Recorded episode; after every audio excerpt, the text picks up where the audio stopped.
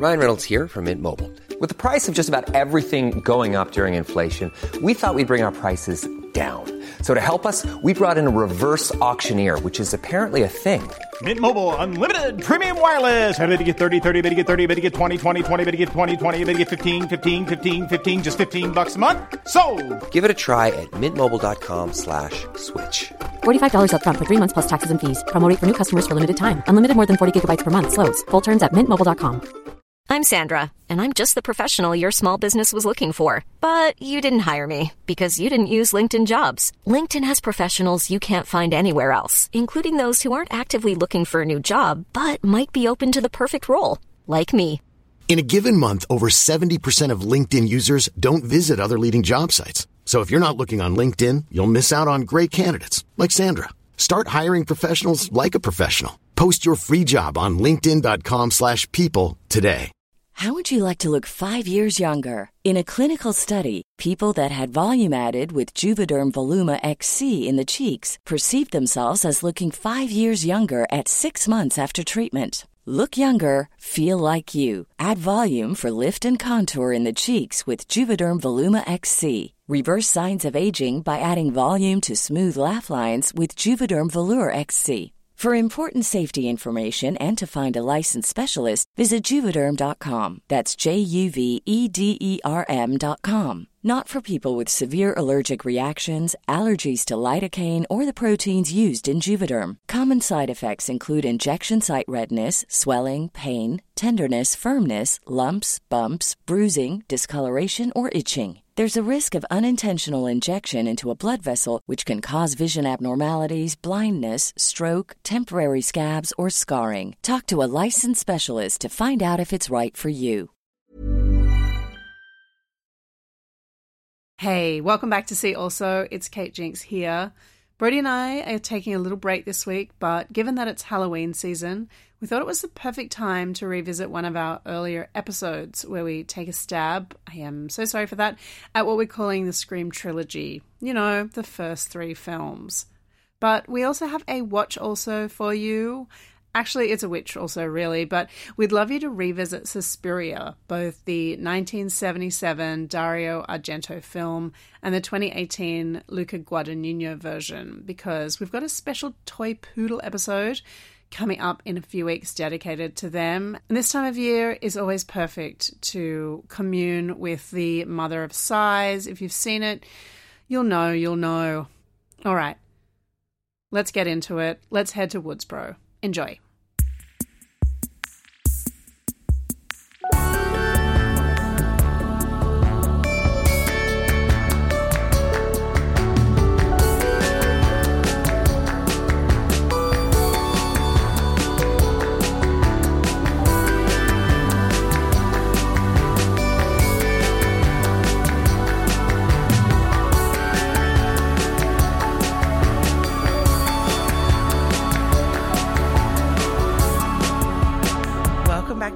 Also. I'm Brodie Lancaster. And I'm Kate Jinks, and welcome to one of our Toy Poodle episodes. This is a special episode that we've been doing every so often where we take a really deep dive into something we love or something that really interests us. And we thought that for Halloween, or as Alexei Toliopoulos, our recent guest, loved to say, the spooky season, which is upon us, we should do a special Halloween series uh, of a favorite franchise of ours, particularly yours, BL. Yes, truly one of my favorite films of all time are the films we're talking about today Wes Craven's Scream trilogy. And I say they're my favorite movie because I can't distinguish one from the other. I love all three of them equally, and I love the story that they tell. And I love Neve Campbell. I do too, but I feel slightly differently about the trilogy, uh, which I think we will probably get into. I love them, but some more than others, shall we say. But yeah, when we when you and I were talking about doing a Halloween special, I started thinking about like Halloween movies, you know, movies that take place in October with pumpkins, etc. But that genre just the door to it opens real wide when you take in every kind of like horror, slasher, thriller, I'm, just listing genres now. I love I love a slasher. I love a real world movie where teens get murdered or adults. Me too. Um, I mean, look, Halloween gives us so many joyful experiences in cinema, and you can go drama if you want for Halloween. You can watch like the Skeleton Twins, some great Halloween scenes there. Don't watch the Skeleton Twins on Halloween. I why not? It's a good film. Uh, you could watch E.T. Some great Halloween scenes there. Anything with a costume constitutes a Halloween movie. The prom scene in Never Been Kissed. That's a Halloween movie. I've God, that's been. I don't think I've seen that since it came out. All right. Well, mental note, put, putting that on the board for down the line. Is that what I'm watching on Halloween night? Yeah, maybe. I'll come over. All right. Well, speaking of never being kissed, that brings us to Drew Barrymore. And that is where the Scream trilogy opens. Casey Becker is taunted on the phone while making popcorn. After killing her boyfriend and then tragically her, the masked killer with a love of scary movies turns on the sleepy California wine country town of Woodsboro. He begins by attacking Sidney Prescott, our Sid, our final girl, spoiler. After fending off the killers in Kevin Williamson's original Scream, he and director Wes Craven returned the following year, 1997, as Sidney tried to get on with her life as a normal college student. Ghosts from her past and fans of the horror movie her life had become have other ideas. Three years later, to close out her trilogy, we saw Sid as a recluse, locking herself away from the world and counseling women on the traumatic events she knows so well. Spoiler alert, even more ghosts from her past pop up in Scream 3, and she has to end her story once and for all in Hollywood. I mean, don't we all? You keep saying ghosts from her past, but shouldn't it be ghost faces from her past, BL? Oh, Jinxie. You did it. I did it. I went there. I think also props to us for not starting this episode with Do you like scary movies? It's a rhetorical question. Yes, of course. of course, duh. We're talking about Scream. And I still genuinely find these movies very scary. Like, even after all these years, after dozens and dozens of watches, I think I saw the original, like, when it came out. So I was like seven years old. Jesus. Watching Scream. Like, we've, you and I have talked before about how our parents didn't really put rules mm. around what we watched, but sometimes I think they really should have. Yeah, I know. I got away with murder, not literally as a child. Um, I was imprisoned for that. No, I wasn't. Sorry. Um, a little, a little Michael Myers over here.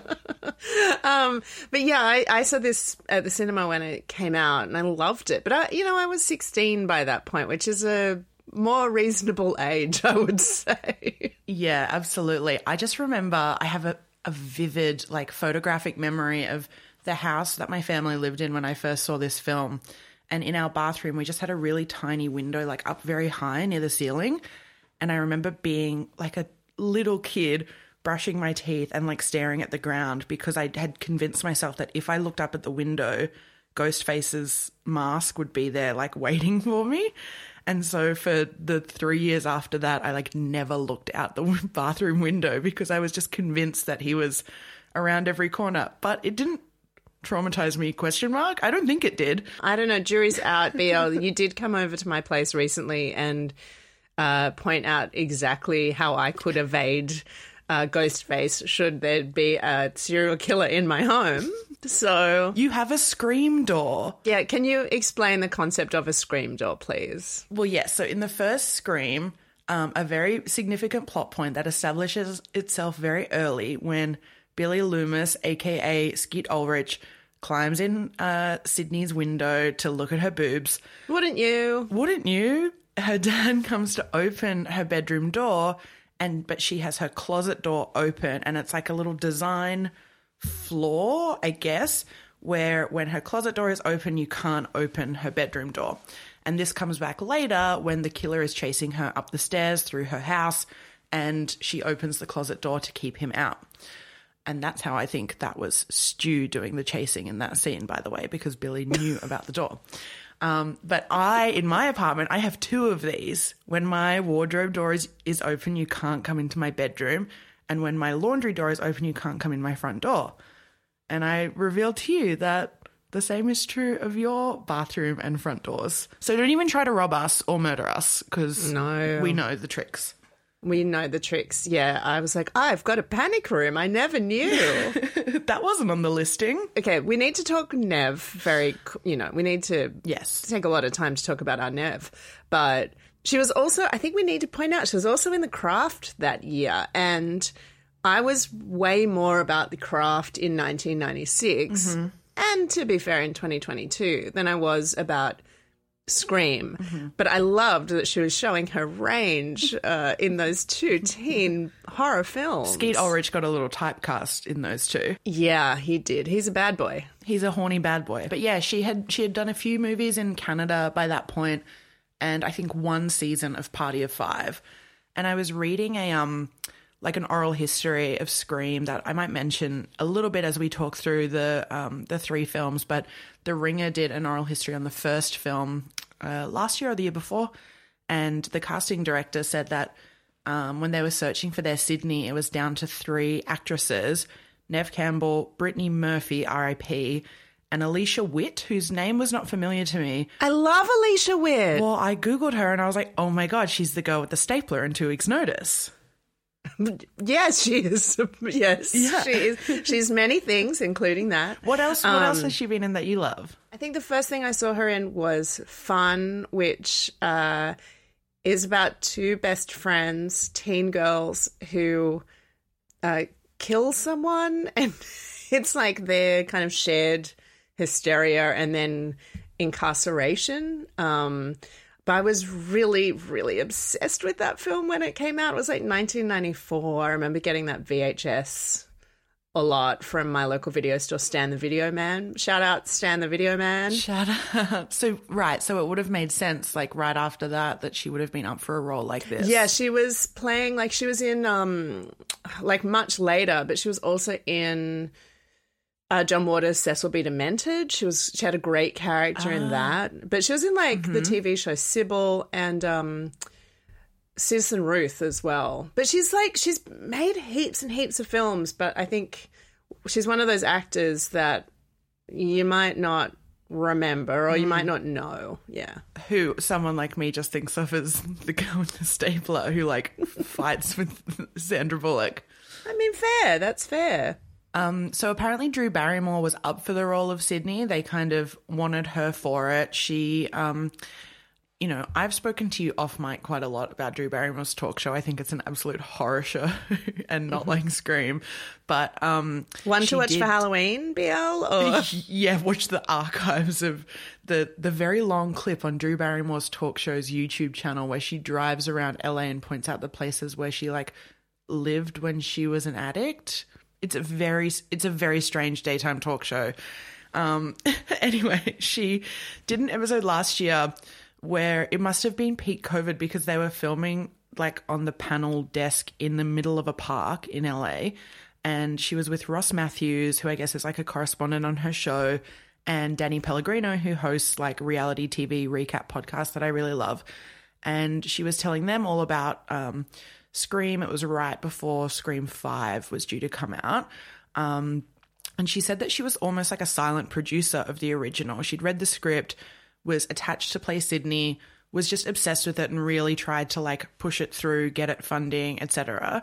Um, and she asked to play Casey. She wanted to do that kind of Janet Leigh um, trope where the most famous person in the cast who you assume is going to be your star dies off early to show that you know all bets are off anyone can die in this the the stakes are really high um, and i also loved in that interview she gave the little tidbit that her wig the famous like blonde bob with the heavy fringe as she's making popcorn um, she took a photo of michelle pfeiffer in scarface to the wig maker and that was the reference. Apparently, Bob Weinstein wanted her to look like to show more skin, mm, of but she famously wore that like big cable net cream jumper. I mean, there's a. It's essentially a crop top when she's running. I mean, you know, it's an iconic Halloween look, obviously. Truly,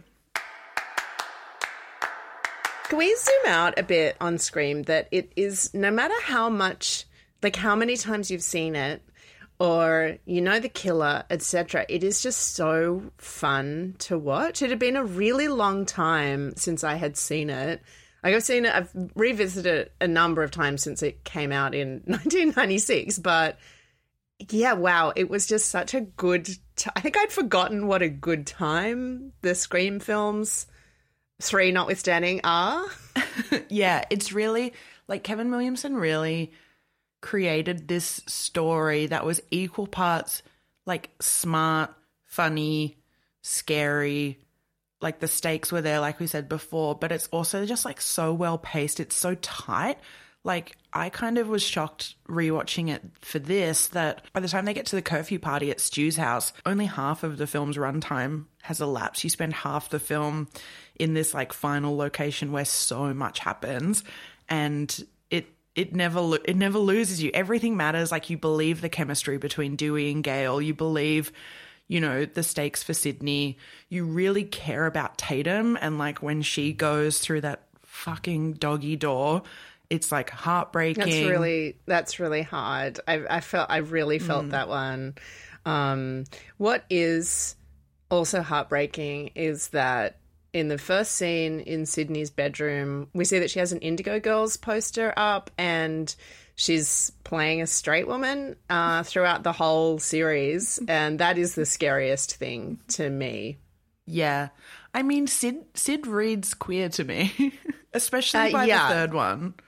A hundred percent, but she keeps, you know, falling for these deadbeat dudes. But she's listening to the Indigo Girls. Maybe that's why she's so skeptical of all the men in her life.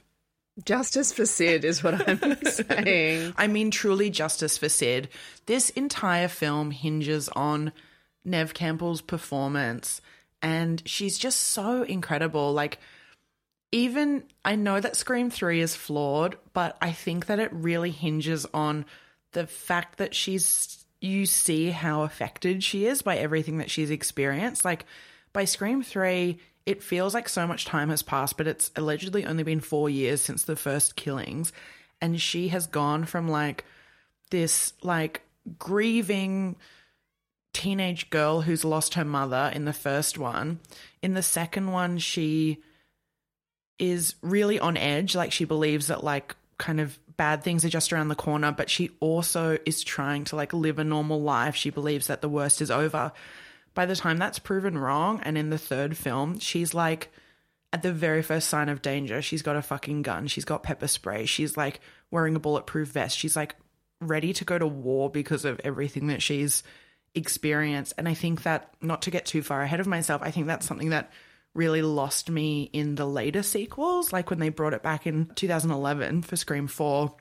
That was something that I just came away being like, these teenagers didn't care about each other. Like they saw their friends' guts hanging out and like blood everywhere in their bedrooms for like no reason and they didn't seem to care. And I get that like disaffected teens are like a genre unto themselves, but there's disaffected and then there's like not human. They they like Sidney never felt like a character. She felt like a real person to me. Yeah, I agree. And in fact, I have been saying to you, well, I really liked Scream 4. I remember really enjoying it at the cinema. And so I rewatched that last night, even though we weren't planning to talk about it, just to, I don't know, just to do a, a vibe check for myself on Scream 4. And the opening sequence is fantastic. It's really good. It's star studded. It's funny. It's meta. It's what we all love about the Scream franchise. But yeah, it is fully that. It's just like teens seeing their friends being like disemboweled and then like reaching for the popcorn. Yeah, and I mean, I don't encourage anyone to see Scream 5. I truly hated it. Um, I thought it was just a terrible movie, but I realized after coming out of Scream 5, they were so fixated on like the teen of it all, and that's really um, defined everything post Scream 3 from the MTV TV show reboot, Scream 4 and Scream 5 they've decided that this story is a teenage story, whereas to me it was always a story about Sidney. And as she grew older, the story followed her. It's not like she was stuck in high school and we kept revisiting those years over and over. And it also felt really defined by technology. Like in the first Scream, it's obviously landline phones and the occasional mobile phone. and then when Sidney types in 911 into her like dial up computer, which is really strange. By the second film and the third, there's like caller ID, mobiles, and like the voice changer software in the third that they have to like negotiate with. But by the time we came into like, you know, the 2010s, there's obviously social media and there's like electronic devices throughout the home and all of that stuff.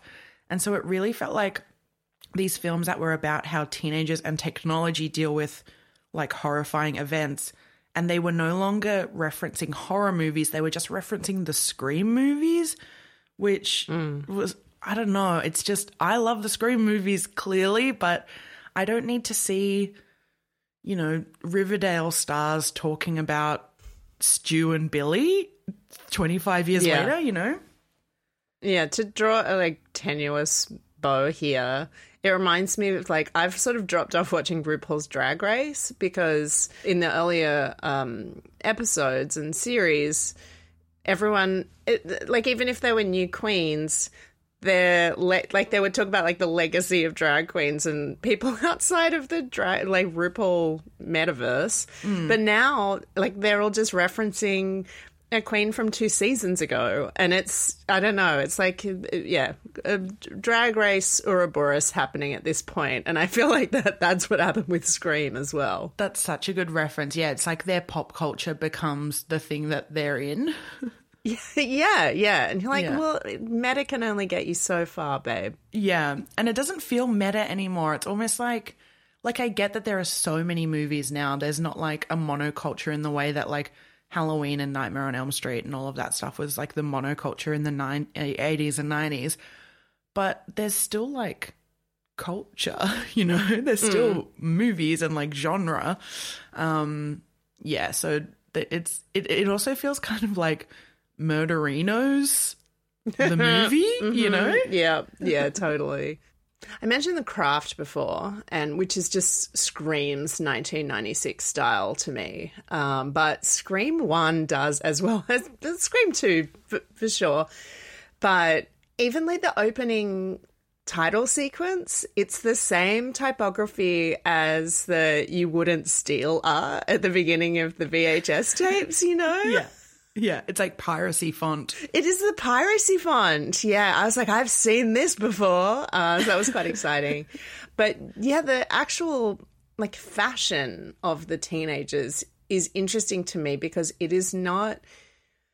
It's not like clueless fashion. It's not like over the top or it doesn't feel overly stylized to me. It feels quite real. Um, That no one is except for Rose McGowan's character of Tatum, like she's sort of the fashion one at school, uh, but she also looks kind of like an extra from Scooby Doo, and I really like that they captured that 90s does 60s vibe that I was so into. But yeah, I, just rewatching this and seeing the fashions of it, it does really feel lived in or something. Like they did a really good job of it. Totally. It doesn't feel like, as you were saying that, I was realizing that so many teen films now and also, you know, in years past have really leaned into kind of uh, subcultures or, you know, the teens had to look like their uh, clique or music taste or whatever. Whereas these were just, you know, you you kind of got the sense that they're not the most popular kids at school, but they're also not the least. They have a certain ranking on like the social hierarchy, but that's not what the film's about. So they just can look like yeah people, and Tatum looks like the girl who's just dying to leave her small town. Yeah, and then by the time you get to a Scream 2, it's all about Portia de Rossi's dark eyebrows, you know? Like it's like there is like this marker jump between the kind of cool kids and like whether they exist because in Scream 1 it's like they're not really around or you don't really get a handle on them, but in the second film you see the like the hierarchy at work within the high school. Hmm. In the in the college, like the sorority hierarchy, Oh yeah, sorry, yes, in the in the college. Portia de Rossi just her voice in this movie is so funny. She just there's this one moment and it feels like ADR where you just hear her go, "Ha, Sidney." and it kills me every single time. It's so good. Australian queen Portia, but also like Sidney's attitude about the sorority also I think goes into our um Sidney's gay canon. Oh, yeah, for sure. Also, like her choices of friends um, and hanging out with these. Like, she's really hanging out with a lot of film bros. Like, she's this is Film Bro World 101, the Scream, the Scream metaverse. Oh yeah, and Sidney like in the first one, that first interaction she has with the killer on the phone, I kind of forgot what a little shit she was during that. Like she wasn't scared. She was really bold and you know, she's like picking her nose to be like, "What am I doing? Can you see me?" She's like, "I don't I hate those movies. It's just like blonde girls with big tits like running up the stairs when they should be running out the front door." And then of course, she does exactly that a moment later. Um but she yeah she gives off the vibe that she's like listened to randy long enough she's like been around enough film bros that she gets it but she also you know it's it's not her entire personality like it is for them Yeah, yeah, totally. Um, I've just written in my notes high beams, and I think that that is a reference to Rose McGowan's like constant uh, yeah nipple visibility.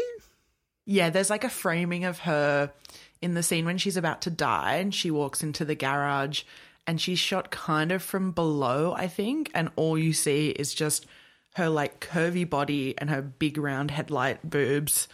Um and she does her you know like please mr ghostman i want to be in the sequel. But that moment where she realizes she's about to die and tries to like desperately crawl out of the dog door i mean i said it before it's one of like the most devastating, like brutal sequences in this movie where all that happens is like people get cut up. that sequence really did stick with me. But I think that the sequence, even more than the Drew Barrymore um, death early on, it's the opening sequence of Scream 2. I feel like that has unfortunately stuck with me forever. It is truly terrifying and still very scary. The like lead into the Sidney story. So every Scream has something happened before the film starts. It's essentially like an episode of, you know, SVU where you see something take place. Or Six Feet Under. Or Six Feet Under, or the L Word seasons like two to five or something when they had those terrible flashbacks that I live for, let's face it. But in the opening of Scream 2, we have Jada Pinkett Smith and Omar Epps going to see a film which is Stab, which is based on what happened in the first Scream film. Based on Gale's book about what happened in the first film. Uh, Yes, I should have said because Gale would be very mad that uh, that I left Hey, out her name. credit. I gotta give Gale Weathers her credit where it's due. So these two characters, new characters, are going to see a film, and while they're in the line, they start talking about. Well, Jada Pinkett Smith's character starts talking mostly about how it's a- such a like white genre and uh, starts like dissecting the racial politics of horror films which is so great. Unfortunately the whole series doesn't do much else with that apart from that one excellent like little bit of dialogue and it really could have but chose not to. Anyway. Yeah, the single black characters in that film and and Scream 3 do do get taken out pretty oh relatively early. Yeah, and they do like a lot of heavy lifting and they're like, let's have these tough conversations and make them fun at the same time. Mm-hmm. And then they're killed. Mm-hmm. Even when we're on a budget, we still deserve nice things. Quince is a place to scoop up stunning high-end goods for 50 to 80% less than similar brands. They have buttery soft cashmere sweaters starting at $50, luxurious Italian leather bags, and so much more. Plus, Quince only works with factories that use safe, ethical, and responsible manufacturing. Get the high-end goods you'll love without the high price tag with Quince. Go to quince.com slash style for free shipping and 365-day returns. Ever catch yourself eating the same flavorless dinner three days in a row? Dreaming of something better? Well, HelloFresh is your guilt-free dream come true, baby. It's me, Gigi Palmer. Let's wake up those taste buds with hot, juicy pecan-crusted chicken or garlic butter shrimp scampi. Mm. Hello Fresh. Stop dreaming of all the delicious possibilities and dig in at HelloFresh.com. Let's get this dinner party started.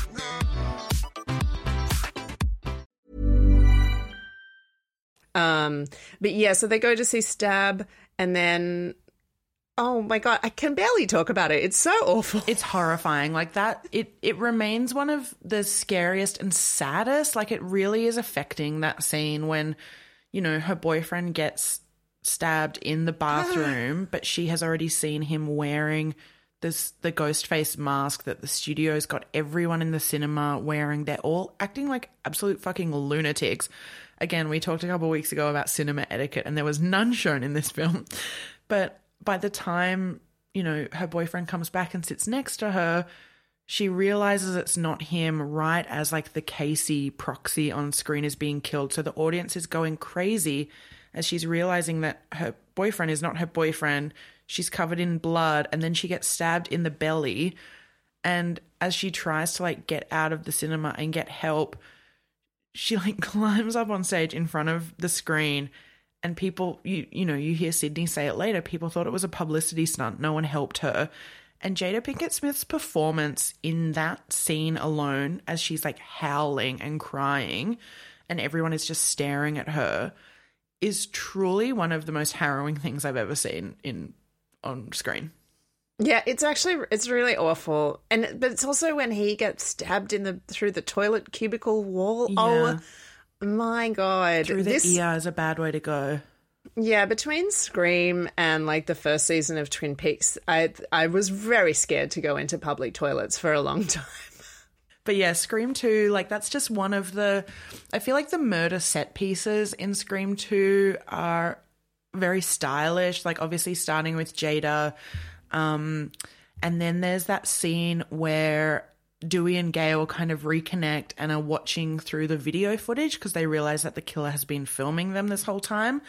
And they're in like a classroom and they realize the killer is there and he chases them through this these soundproof mm. rooms like editing suites i guess. And they can't hear each other. And so they don't she doesn't hear when he gets stabbed. She just sees him up against the glass. And like that's truly such a terrifying sequence and then there's Jerry O'Connell playing Sidney's boyfriend in Scream 2 and he has like this very like kind of on the nose Greek tragedy ending to his story, um, which kind of leads into our our final showdown with the killers. They also switched the knives for guns in that big finale. Like, Yeah, there's a love lot of shooting going on in Scream 2. Yeah, there is, and I didn't feel they needed to ratchet that up. I mean, I guess they had to get away from like as the stab was presented in Stabavision at the beginning of Scream 2. I guess they were trying to get away from that, but yeah, it becomes way more shooty as the series progresses. Yeah. Well, I mean, like the thing that's made Michael Myers so scary is that he had to be up close. He had to be like near you with a kitchen knife. It's and the first two are very gory, um, and then by the time you get to Scream Four, it's like you're seeing entrails again. But Scream Three is a lot less violent, and that was because it was uh, essentially because of Columbine that they decided to take it the violence level down a little bit. And you know, like the Scream films, like in the first two at least, they talk quite a bit about like you know, and like Scream Two is essentially entirely a copycat killer murder m- murders. Um, and by Scream 3 coming out, there were quite a lot of real life copycat murders. Um, And, um, yeah, quite distressing scenarios uh, where teenagers were actually blaming Scream for what they had done or alleging that that or saying that that was what they were inspired to do. It was being used a lot in court at that time. So I think that Scream 3 is a really different look at everything and I think that that is quite remarkable and makes me like Scream 3. I'm not a Scream 3 hater. Um I mean, look, let's just say it, Kevin Williamson didn't write it. He was like, by that point, he had gone so far past Scream, he was now like making Dawson's Creek, was doing all this other stuff. So, like, Ehren Kruger was like a new screenwriter at the time. He took the reins. So it, it, it sounded and felt different because it was like, it wasn't all the same guys. It wasn't all our guys. Yeah, and Scream Three. Like, tell me about like why you like Scream Three so much, BL. Okay, I like Scream 3 predominantly because of Parker Posey and also Fair, because fair. Yes, she's so funny. Like her playing a damsel in distress but also trying to be Gale Weathers, who is a straight up bitch with those ba- the bangs in Scream 3 I think are like iconic camp. Um Can I just say, And- I love Parker Posey so much, but outside of like Hal Hartley and Christopher Guest films, it is like she is in a different film every time to every single other person on set, including in Scream 3. always yeah she's kind of like the the uh, the version of that from earlier in the in the trilogy is Henry Winkler feels like that in Scream 1 to me. He is in an absolutely different film where like principals like can touch their young female students' arms a bit too much and also like swear at kids. Anyway, yeah, and over the loudspeaker, he's like, "You remember your principal loves you." Like he's totally different. Yeah, I didn't have a principal like that. No, he's thank kind of- God. he's sort of like it's a precursor to his role in Barry, almost. Yes, yeah, absolutely. It's the it's the middle ground between the Fonz and and Barry.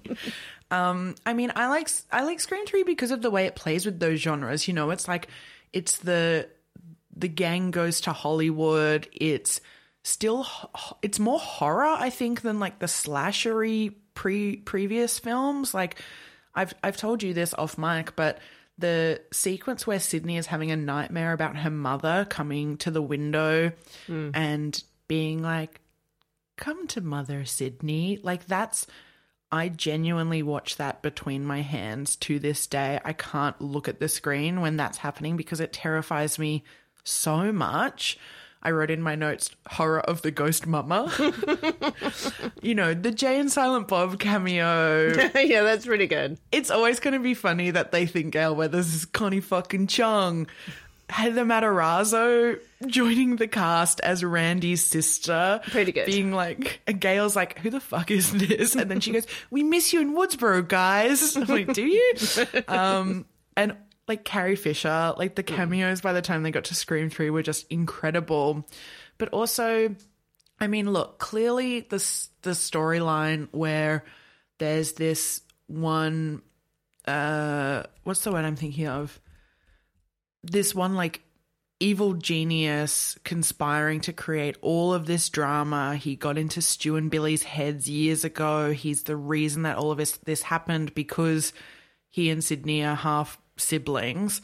Obviously, that was a retcon down the line, but also they tied up enough loose ends and like created enough of a like cohesive story that by the time Scott Foley is like dead and holding Sidney's hand, I was like, that's her half brother. She is now free.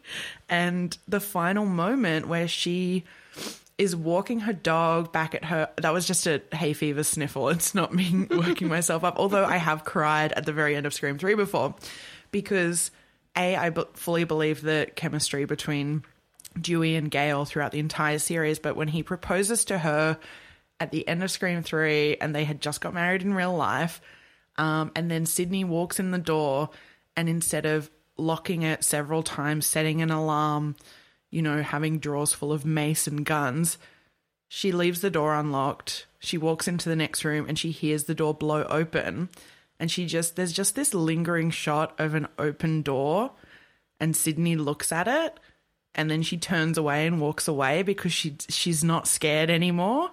Like that truly is one of the most beautiful moments to me in like it gives me so much closure for her, a character that I love so much and it is just like a beautiful end to this story, which is like another reason why I find them kind of like bringing those three back the the core cast of Neve Campbell, Courteney Cox, Nee Arquette, and David Arquette, bringing them back again in four and five. Like I see I see Neve Campbell on screen now, and I go, she's been through enough. Like don't don't put Sidney through this again. Our girl, our final girl. But let's talk about Scream Three. Like what what what's your what's your vibes on the film? My, okay, my issue. It's okay. It's okay that you don't like it. It's okay that you don't like it. I promise I don't my mind. issues start early on, and I think that that's where they stay. Is that the like cold open of Scream Three is bad. Like I don't care at all about those characters. Um, you know, we get like Liev Schreiber, and like that's all fine. He's become like this Hollywood guy who like you know has like hit talk show kind of guy espousing all this like bullshit essentially just making money which is what he always wanted and fame and fortune but the killing of his girlfriend at the beginning of Scream 3 I can't remember the actor's name it just is nothing to me. Like it's just like okay like we've seen this all before. She's just like the least interesting I suppose. So I think Hmm. that the setup was trying to do so much like like changing the location um and the vibe of the whole thing. Like it's not in any way funny like it's not chatty funny and the beginning of scream 2 as hideous as it is it's really quite funny and chatty uh, there's a lot going on so i feel that with scream 3 the tone of it is off from the start and i think it's near impossible to come back from that. And I really think it's because of the writer. It's because it was a completely different writer.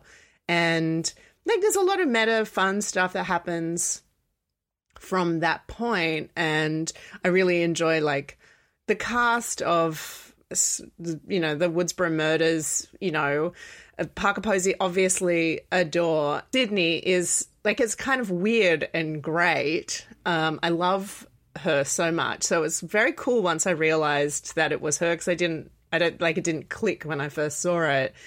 Um, and Jenna McCarthy, whatever. Uh, Patrick Dempsey, great. Like everyone in this film is really good, but it just never kind of gets over its own sense of being clever. Whereas I think the first two are really clever films. And I feel like this one is trying really hard to be clever and it just doesn't quite do enough. Like I had a good time watching it, but I was saying to you that I watched the first uh, Scream 1 and Scream 2 back to back last week um, in preparation for this and also just to have a good time by myself, you know. and then I started watching Scream 3, but it was like at like 12:30 in, uh, in the morning and it just like it wasn't clicking for me. And I was like, no, I really need to see this film on its own terms. And I went back and watched it a few days later and still had that still had that sense. You're kind of right. Like that that opening with Cotton Weary and his girlfriend, who I believe is the mum from Gossip Girl. Um, yes, that makes sense. Kelly Reichardt, something. Not Kelly Reichardt. not Kelly someone. Kelly. Look, I wish Kelly Reichardt was in this God. movie. That's a really funny slip of the tongue. Scream Um, 6 by Kelly Reichardt. that would be phenom. Um, yeah, you're right. It's kind of similar to what, what I was saying about Hocus Pocus 2 a few weeks ago, where it's like that needed to be a bigger cameo, similar to Scream 1 and 2, which is weird that it's not in a film so packed with cameos. And like, as you were just. As you were just talking about your feelings about Scream 3, it did really make me realize that by the time the the core group has just whittled down to Sidney on her own, she has no friends or partner anymore. Gale and Dewey are kind of separated and they're feuding for most of the film, which is fun. Um, but your core group then are just a bunch of actors. And hmm. so it's really different from, you know, even for example, Scream 2, where we get like Randy and Dewey hanging out at the coffee shop and like Sidney with her boyfriend and a group of friends. Like there's not a whole lot of familiarity or like connection between the characters. And so it is just relying on you already caring about a few of them as the rest of them just get like taken out one by one. it's more interesting to me than enjoyable, I suppose, is the thing. And I think it is like a lot of think pieces came out about Scream 3, like Justice for Scream 3 in the uh, years following, like Weinstein and Me Too. And that is all really good and interesting. And I think, like, yeah, actually, that screenwriter was trying to do something with this film by uh, talking about like what actresses had to go through like in the casting on the casting couch etc um and there's like a lot about Sidney's mother in this and what she had to do. And you got Carrie Fisher making jokes about the real Carrie Fisher having to sleep with George Lucas to get the part of Princess Leia. Like there's a lot going on and there are a lot of layers about Princess Leia's about like the kind of sexual assaults and microaggressions that happen for women in the industry in Hollywood. Like that all of that stuff is really is really good, really interesting, but unfortunately for me the whole the film as a whole is not enough. Mm, yeah, there has. You're right. There was a lot of stuff kind of framing this movie as like the the story about Harvey Weinstein that like happened under his nose because like Miramax famously was the production company on all three of these films.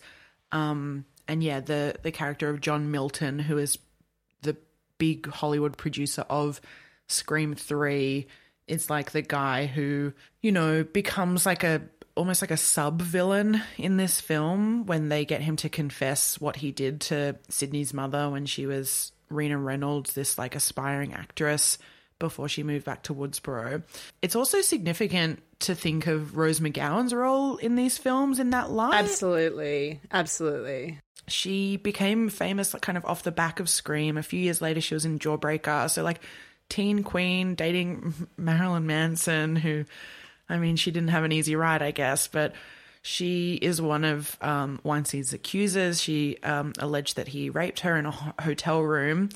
Um, but she also just like a, another element of this is that in her book she described and this is i'm quoting an article from the independent she described the set of scream as one of the last times she felt truly happy in hollywood. She said the set was like a refuge for her and that wes craven specifically was she said a special and complex man. He treated us actors like his equals.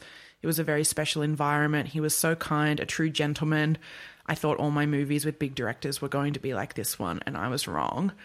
Um, and Craven, we haven't really talked about Wes Craven, but you know he was resistant to make these films. He kind of had to be really talked into it. Yeah, I read um, that some of the scripts uh, didn't have a lot of information in them about like certain scenes or like what had to happen, and some of the annotations were just things like Wes Craven will make it scary. like, okay, sure. And he does. He does. Okay, we haven't talked about the star of the trilogy, Debbie Salt, played by Laurie Metcalf in Scream 2. I thought you were going to say the use of Nick Cave's red right hand, which. Oh, I mean, that's a character in and of itself. Laurie Metcalf, just like, bless her. She is. I guess I, she's unlike any other actor. I just adore her. Those eyes, the beady eyes. She's so good in this. Um, I mean, I think it's a kind of a dumb reveal, to be honest, in Scream 2 of who she is and what she is. But she's had like immense plastic surgery. it's so silly, but wow, just love. Like the second that she um, she comes on and is kind of feebly interrogating Gale Weathers, it's just you're like, oh, she's someone. She's going to do something big. And Gale calls her like local, listen here, local woman or something.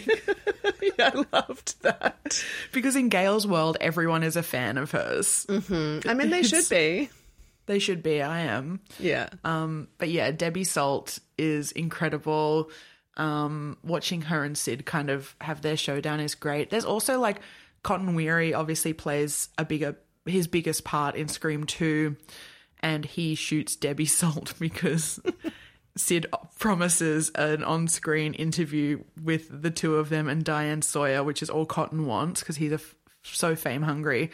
And I kind of think that we should have been able to see that. Like I want to see the the Diane Sawyer Cotton Weary Sidney Prescott interview. That should have been in Scream 3. Yeah, that should have been the opener of Scream 3 and then you know, yeah, someone someone dies. Like that is yeah. that's Scream 3. The cast, I know I've said it before, but it is really epic. Like, we've got Heather Graham, we've got Luke Wilson, you know, Timothy Olyphant, and like Joshua Jackson, who will always be pacey to me, but always the- across the creek. yeah, he didn't. He didn't ever get the he didn't do Michelle Williams, you know, like she she crossed the creek. But yeah, it's just um it really was exciting for me to rewatch this. it was like seeing all my old friends again. Luke Wilson's head. Oh my god, it's so bad when he's playing Billy Loomis. Oh god. There are some other kind of like incredible um, cameos in Scream 1, my favorite of which, and I didn't even realize this the other day, I was filming my TV as this scene happened and I posted it on Twitter. It's after Sidney is first attacked and she's arriving at school with Tatum, her best friend, played by Rose McGowan. And, um, you know, Deputy Dewey drops them off and is like, You're going to be safe here. You're at school. And all of a sudden, this woman, this like local news reporter, runs up and is like, How did it feel to get slashed? How, did, how does it feel? The people have a right to know. And that character uh, is c- credited as obnoxious reporter, played by uncredited cameo Linda Blair from The Exorcist. Oh my god, that's good trivia. I had no idea. I know. I put it on my Twitter and was just like, she served. and I'm now realizing that it was fucking Regan from The Exorcist. Wow. Oh wow, I need to watch that afresh. Head screwed on straight for once. Can I ask you a question? I have just described in great detail how much the final moments of Scream 3 mean to me when Sidney is like good and at peace. But I did have a thought watching this movie, and I'm going to posit it to you. Should Sidney have died in Scream 3? No, I don't think she Okay. should have because she is our final girl and it's nice to have her at the end of Scream 3. However, I think that the series should have stopped at Scream 3 as it was already like it was always intended to be a trilogy and the first three films constantly make jokes about it being a trilogy and like what a trilogy does in the horror horror world and what each film represents and it would have been quite neat even though I don't love Scream 3 but no I don't think she should have died but by the time you get to Scream 4 and she's like dealing with her shitty cousin um Emma Roberts. Emma Roberts? Yeah Emma Roberts. She you're just like Sidney fuck get, get, get out. Like you shouldn't be here. You shouldn't be in Woodsboro. Don't worry about this cousin who's having a hard time. Like get out, treat yourself, girl, go to the spa or something. But yeah, I don't think she should have died. I think that we should have just. I don't know. Like, even if it was fully rebooted in a way that she just. She's not around anymore. We don't know where Sidney is. That makes sense Yeah. to me. Do you think she should have died? Well, there was just that moment where, you know, they have the video message from Randy where he's like, if you're watching this, it means that the killer got me in mm. Scream 2. And that's another reason why I, I love this trilogy because Randy is part of the core group Yeah, as far as I'm concerned. But, And he gets um, one of the best lines when he's asked what his favorite scary movie is, and his answer is Showgirls. It is one of the best things to happen in any of the Scream films. He's so good. Oh my god, Jamie Kennedy. He read the script for the first time on his elliptical, which I love.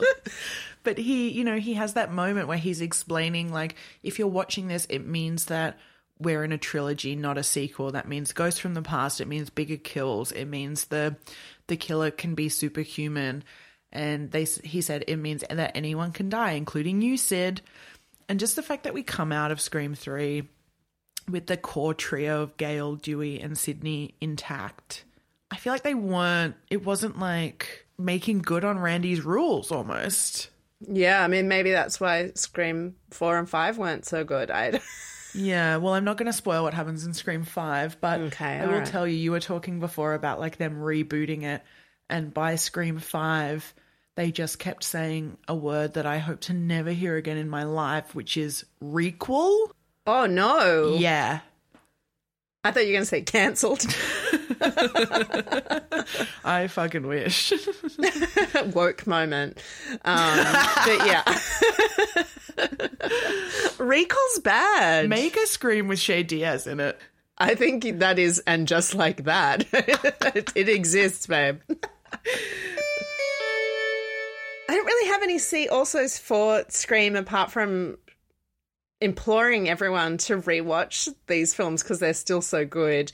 I suppose watching Emily Mortimer in this reminded me of how much I loved her TV show Doll and Em, and that would be a see also for me. Me I feel like that will come up at some point on See Also anyway, uh, because that show is so good.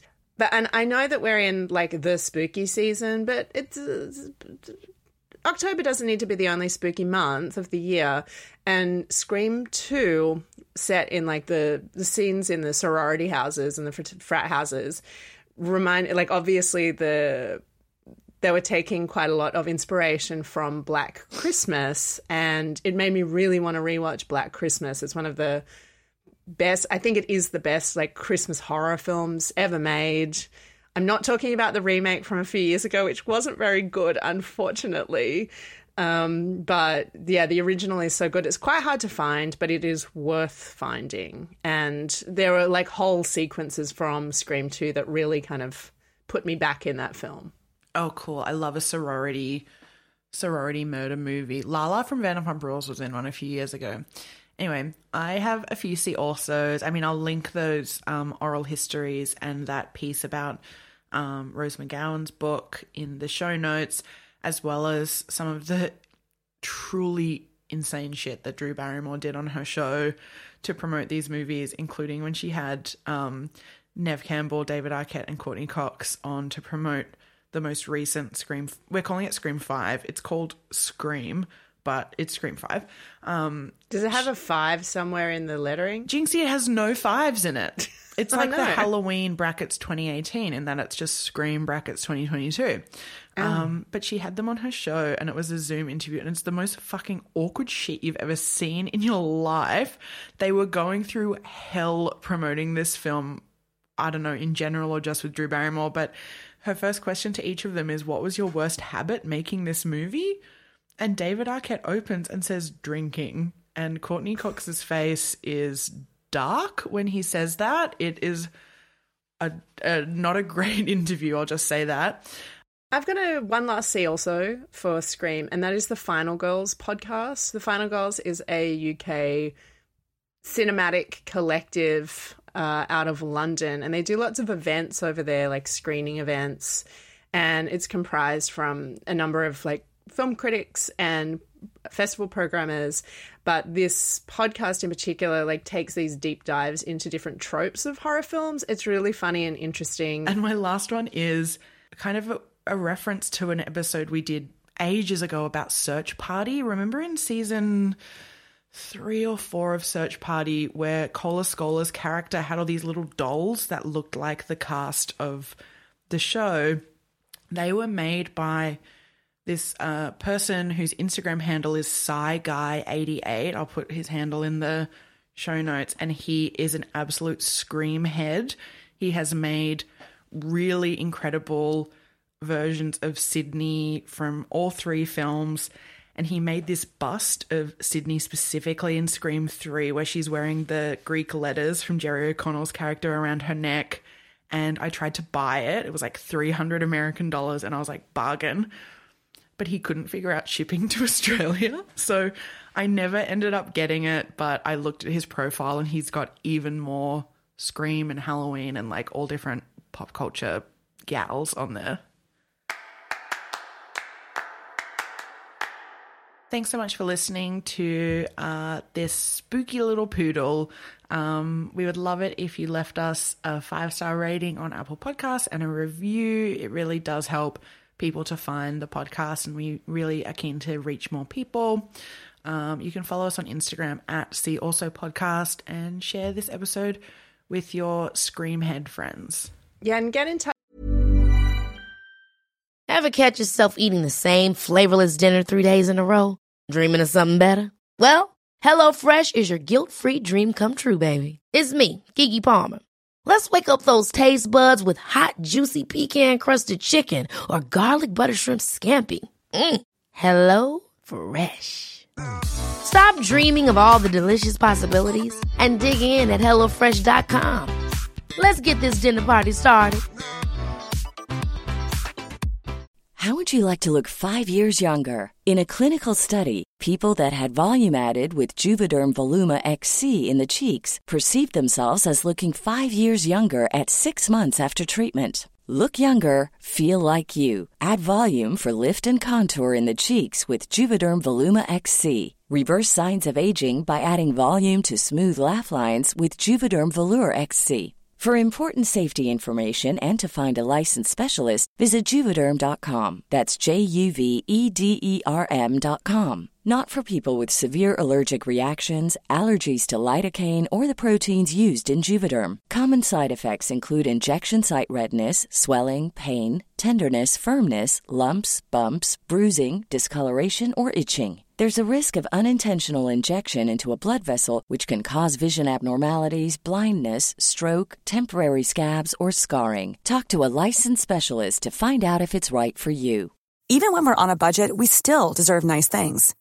Quince is a place to scoop up stunning high-end goods for 50 to 80% less than similar brands. They have buttery soft cashmere sweaters starting at $50, luxurious Italian leather bags, and so much more. Plus, Quince only works with factories that use safe, ethical, and responsible manufacturing. Get the high-end goods you'll love without the high price tag with Quince. Go to quince.com/style for free shipping and 365-day returns.